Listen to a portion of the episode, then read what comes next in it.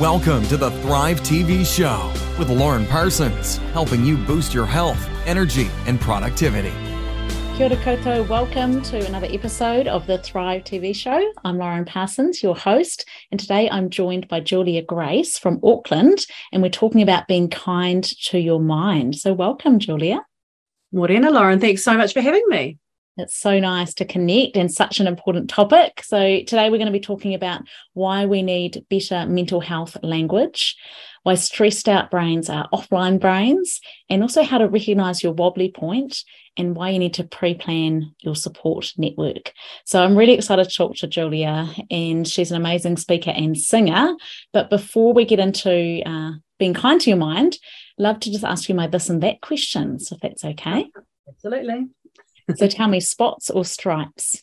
Oh, um, spots. Actually, I love both because that's a tricky one, but I'll go spots. Spots, nice. Beachfront or mountaintop? Oh, also love both, but definitely the beach. Okay, nice. Cats or dogs? Cats, hundred percent. Okay, nice. Uh, singing or dancing? Oh, singing. Yeah. yeah. I mean, I knew it had to be singing, but we put both there as well. But you can't really do one without the other, right? They kind of they fly. Yeah, they do fly. Yeah. Uh, chocolate or cake? Cake. Okay, nice. Would you rather go for a week without the internet or a week without your car? Oh, uh, I would happily go for a week without my car if I was somewhere with good internet. Oh, awesome. Lovely. So, tell you a little bit more about Julia. Julia Grace is an award winning international keynote speaker, mental wellness educator, and singer songwriter. She, she addresses the heavy topic of mental health with a lighter touch, using her personal experience with clinical depression and anxiety to encourage audiences to have better mental health conversations. And I'm so thrilled to talk to you today. So, can you start by telling us a little bit about how did you get into what it is you're doing now? Yeah, well, I've sort of come in from different aspects. Obviously, I, I've been a school teacher for 30 years. So the education side of what I do has just been growing and growing.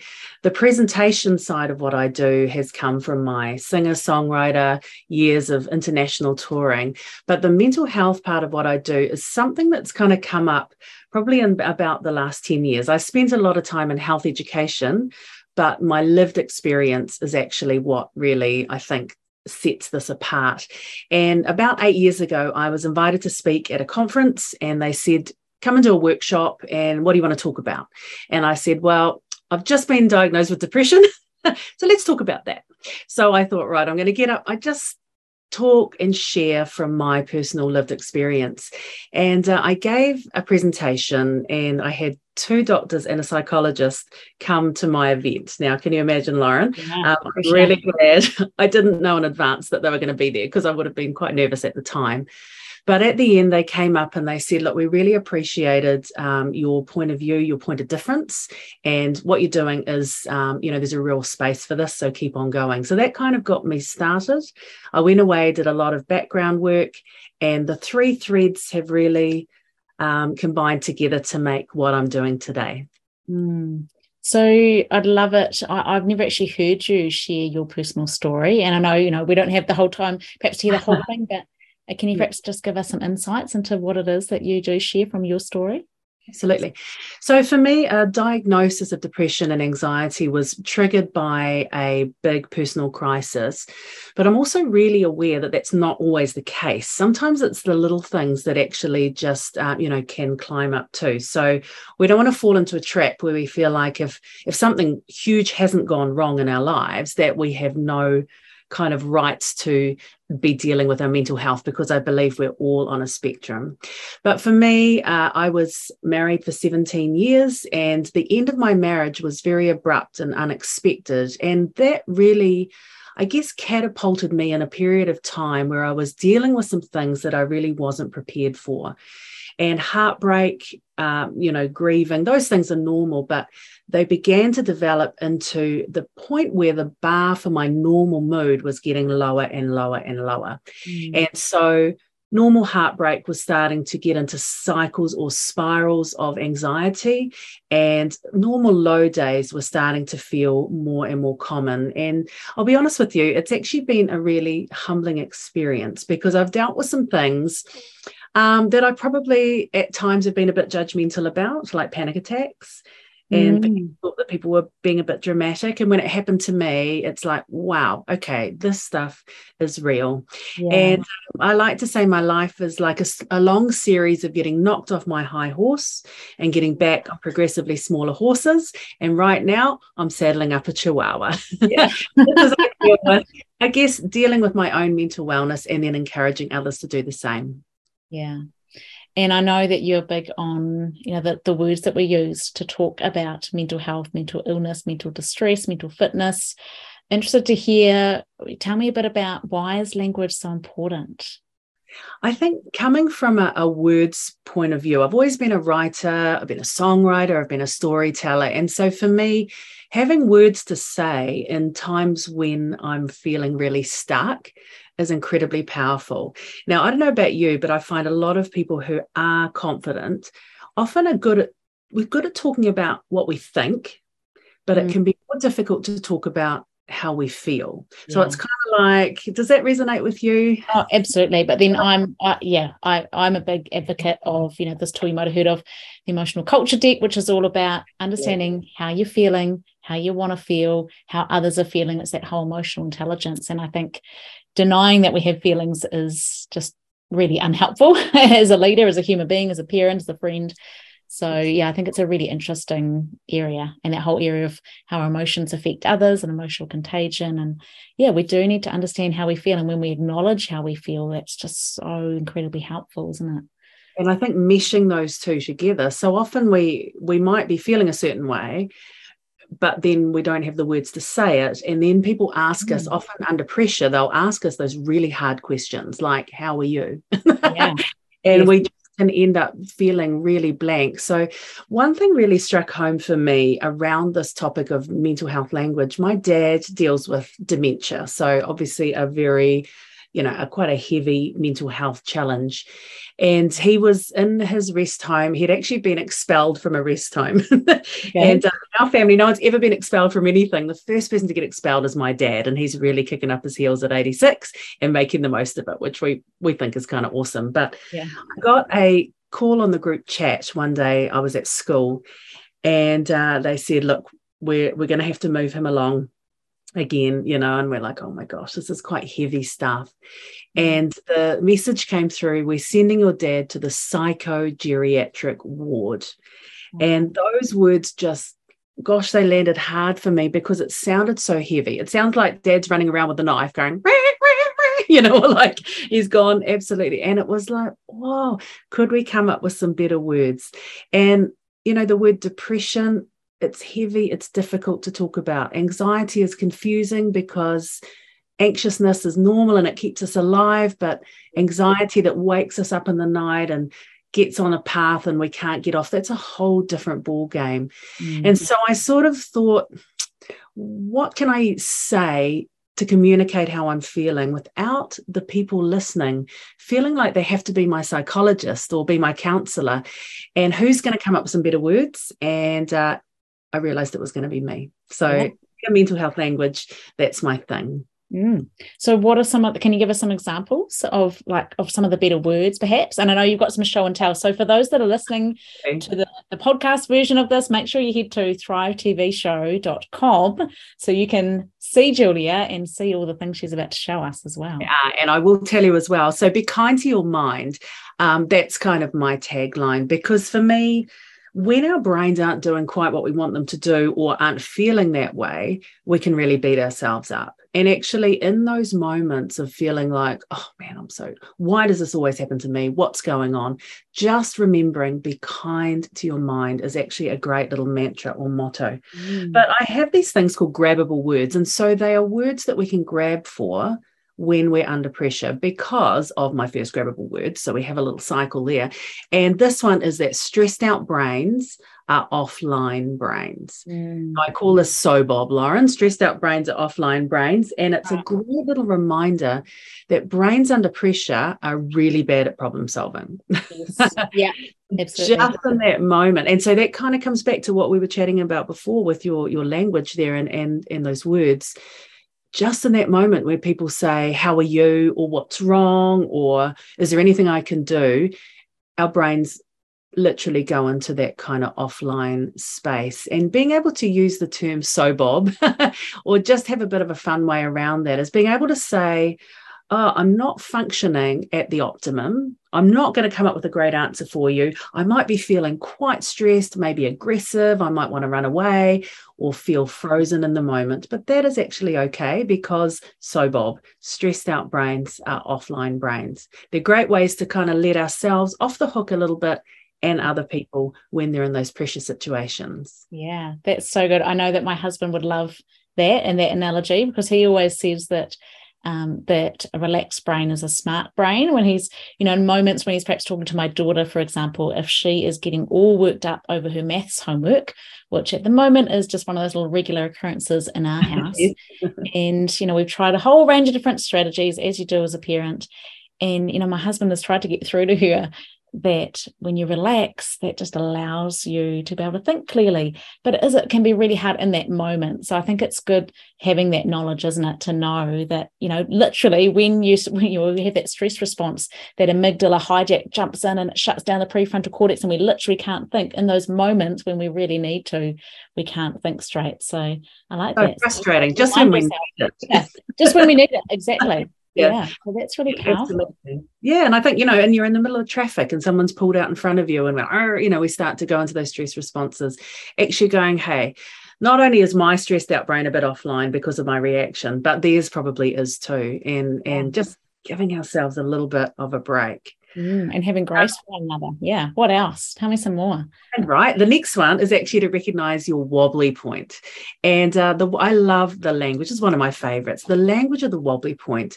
It's being able to communicate that my body is at a point where if something doesn't change, you know, I'm feeling emotionally wobbly, things are, are going to start to really either escalate or kind of go downhill from here. And starting to realize that actually, in those moments, when we want to communicate, we can use language that's a bit more fun. So it's unlikely for me to flick on my, you know, my screen to talk to you today or to walk into the office in the morning or turn up in the classroom. People to say, Oh, how was your weekend? Say, Oh, well, a bit of a psychotic break on Saturday, spending a bit of time, you know, some big, heavy words. They're hard. What I love about the wobbly point is it's an easy way of communicating. All I need to do is walk in and say, Lauren, I'm a bit wobbly. And you don't need to know who, what, when, where, how, why, what my mother said when I was seven, what I had for dinner last night. You're not my psychologist. You are not now responsible to counsel me out of the problem. All you're going to do is treat me in a way that's going to be a little bit caring and kind. And I mm-hmm. say to people, if you can't even say the W word, you can't even say you're wobbly, just walk into the room like this. yeah. And it's kind of a pre-arranged language. It's like a code to yeah. say, I'm just a bit wobbly. And I want to get funding for an emoji of a jelly so that literally people could just oh. flick through a jelly to their friend to just say, I don't know really what's wrong, but something's not right. Yeah. And I kind of need to just treat myself accordingly. I think this is really key because I think a lot of people can relate to that. You know, there are a lot of people listening in who perhaps are listening in not because you have clinical di- uh, di- a clinical diagnosis of depression, for example, but because I think we all have times when we're languishing. We all have times when life is tough. We all have times when we have to grieve the loss of things. There's been a lot of that over the last two and a half years. Mm-hmm. And we all have these moments. And I think that's really beautiful having that. And it's the sort of pre-arranged language, as you say, that you could have between your team of colleagues at work that you can you can know. And I know there's a lot of really amazing you know human-centered leaders that are starting their meetings by actually just checking in on how is everyone doing and imagine if you just had some emojis there and you could actually just yeah. Point to the wobbly emoji. Yep i'm a bit of a jelly today. Yeah I don't how good would that yeah. be for you to be able to do that and for your colleagues to know that they can come and actually support you on those days Yeah. And having that fun aspect to it just takes away the sting of Mm. feeling like I don't want to say because it's going to, I'm going to lay the heavy on you. And sometimes we don't even want to ask because it's like, you know, if, if you tell me, then you know, I don't, I'm, I'm not equipped to do. But just having that fun language, things saying it's a little bit wobbly, actually, that is totally okay. And you Mm. touched on something really great there, Lauren, too, is that it's the pre planning, it's the knowing in advance we look we get insurance for our car insurance for the house insurance for the pet and yet we make no plans for wobbly days and yet we all have them. It's mm. not just for those with a diagnosis. This is the entire spectrum of human emotion. And so what happens is on the wobbly days we come out we're feeling a bit rubbish and we're highly unlikely because stressed out brains are offline brains to go and make a new friendship. And i know many of us have heard the mental health language if you need help ask for help. But that's really difficult to do when we are in stress response. So i've got one more little thing here that i just absolutely love and that is a jelly buddy card. So for those listening it's just a little card with a picture of a jelly buddy uh, there's a little picture of a jelly on it and it says on it check in hang out and get help. And the aim of the Jelly Buddy card is to just sit down in advance with someone you know you can trust and say, Will you be my Jelly Buddy? Will you be somebody who, if I feel wobbly, I can let you know? Uh, and if I'm wobbly and I can't tell, because that's probably the big challenge with mental health, right? It's inside of our brain. You're allowed to speak into my world. You're allowed to Conf- you know, not confront me, but confront me in a loving way. And yes, maybe confront me if need be. Yeah. And I say to people, look, if you're my jelly buddy, you can turn up at my house. And if you knock on the door and I don't answer, you're allowed to break a window. Um, yeah. And if the cops turn up, just show them your jelly buddy card. yeah. You know, I, I cannot con- confirm completely that this will stand up in a court of law, but I'd love to see it tried. but actually having those people ready up your sleeve. Now, if guys think, oh, I don't want a jelly buddy, make it a mm. concrete club. I don't care. Just have somebody in your world that you've had the conversation in advance on the good days. Talk about your wobbly points. My challenges go home, make a jelly, sit down with your whānau, have jelly for pudding, and talk about wobbly points. How will I know you've reached your wobbly point? What do you want me to do about it? Yeah. To help you. I love that. And I often talk about, you know, when people are wanting to create habit change, the importance of setting up the people around them in their life to actually support them in the right way. Because often we do that really poorly. And I think this is quite similar. You know, it's actually being clear up front with someone and having this agreement and understanding and giving them permission, as you say, to mm-hmm. potentially actually come and intervene and check in on you out of love for you rather than, you know, what's going on.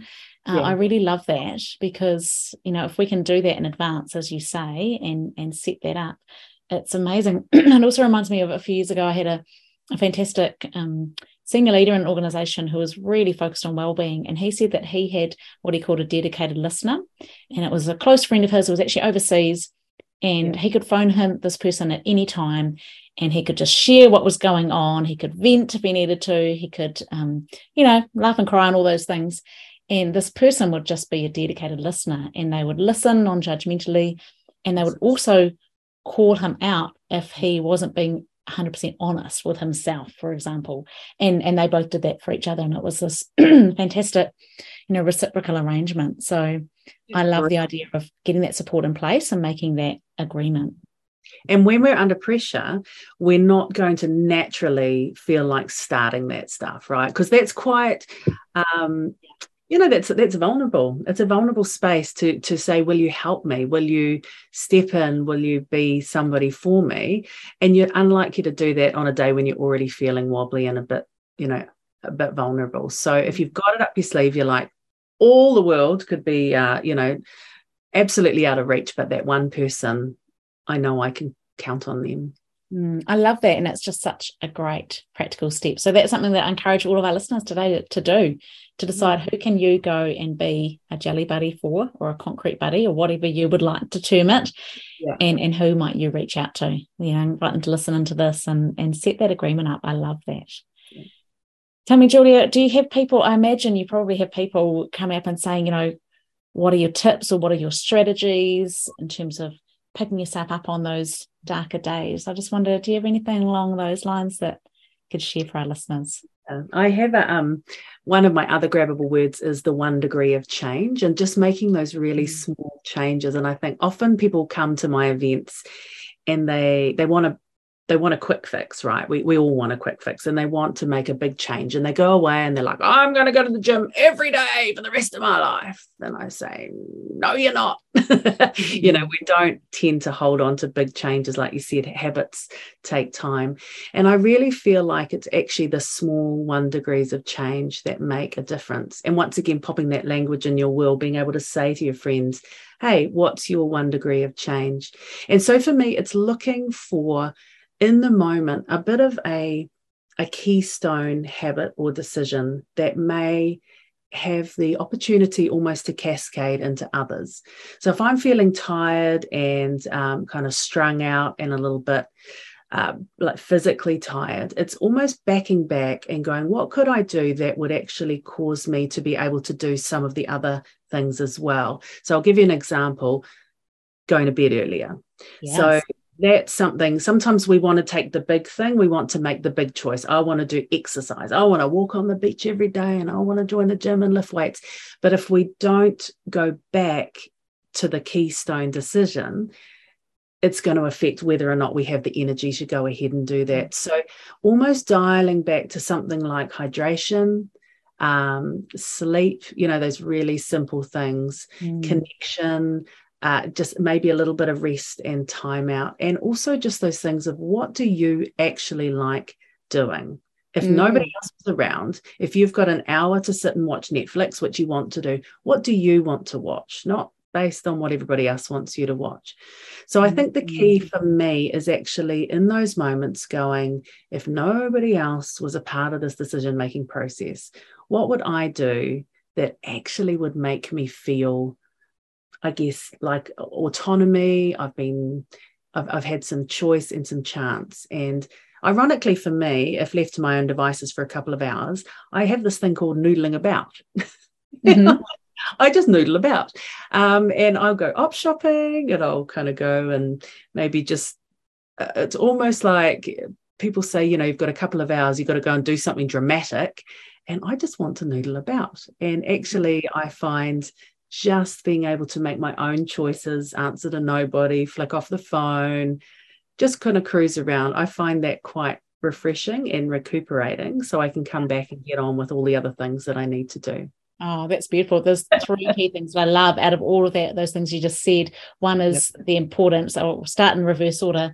What you just mentioned there about flick off the phone. I think that that alone is huge in terms of helping us really look after our mental well-being. You know, actually disconnecting from the online world, from the notifications, from the negative news and the emails, and even from things that can at times be uplifting, but also ultimately we know are not great for our mental health, which is, you know, all the social media scrolling through other people's highlight reels, how that actually makes us feel worse. So I think that is really key. I also loved that you talked about just finding what you actually want to do.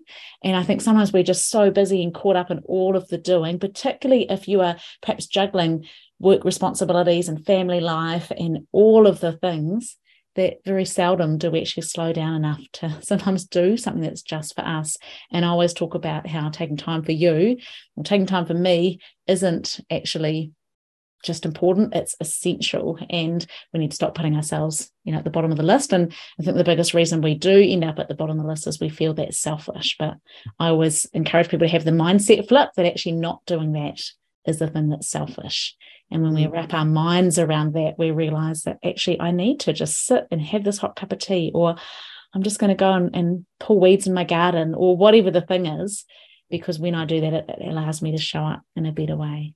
And uh, the third thing that you mentioned that really reminded me of what Michelle Segar, who's the author of The Joy Choice, and she talks about how in life we sometimes have this pyramid of real needs not Maslow's hierarchy of needs, but just needs in terms of some of us it's sleep that is the most important thing. Some of us, you know, it is exercise. Some of us it's connection with others.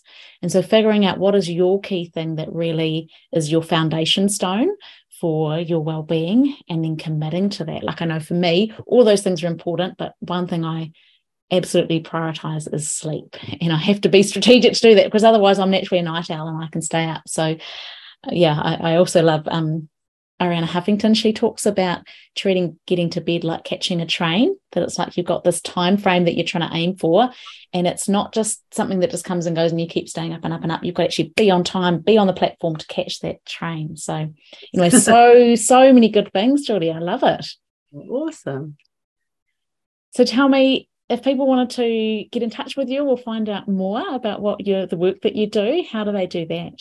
Yeah, so on my website, so just at juliagrace.co.nz, uh, there's free resources, there's all of those grabbable words there as downloads, and there's also a link to an online course.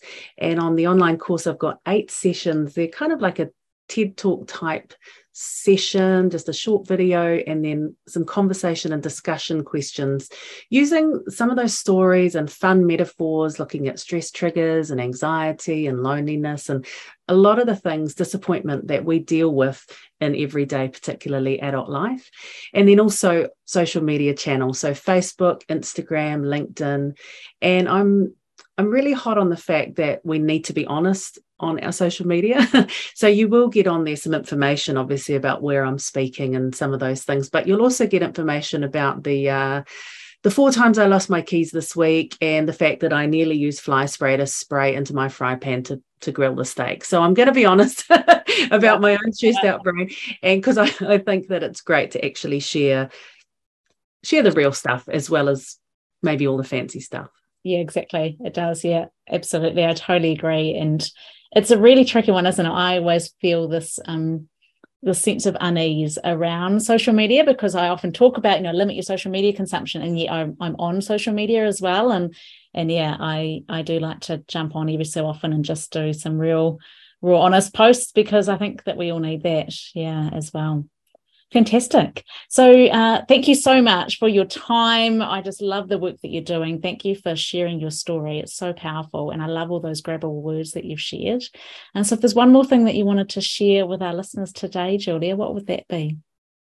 I would say that learning more about how your brain works is a great way to actually allow yourself some grace. Because when we find out what's going on beneath the surface, we can actually take a step back in those moments. So come mm. come on board jump on boards download find things use the information and the resources that are there because the more you know the more you understand and the more you understand the more you can actually give yourself that time to be kind to your mind. Mm, beautiful. I love it. Thank you so much for your time today. Such a pleasure. Thank you lauren. Yeah. So thank you to everyone that's tuned in. That's been another episode of the thrive tv show. Go out and thrive Thank you for listening to the Thrive TV Show with Lauren Parsons. Visit thrivetvshow.com to access the show notes and discover our fantastic bonus content. And be sure to subscribe so you don't miss the next inspiring episode.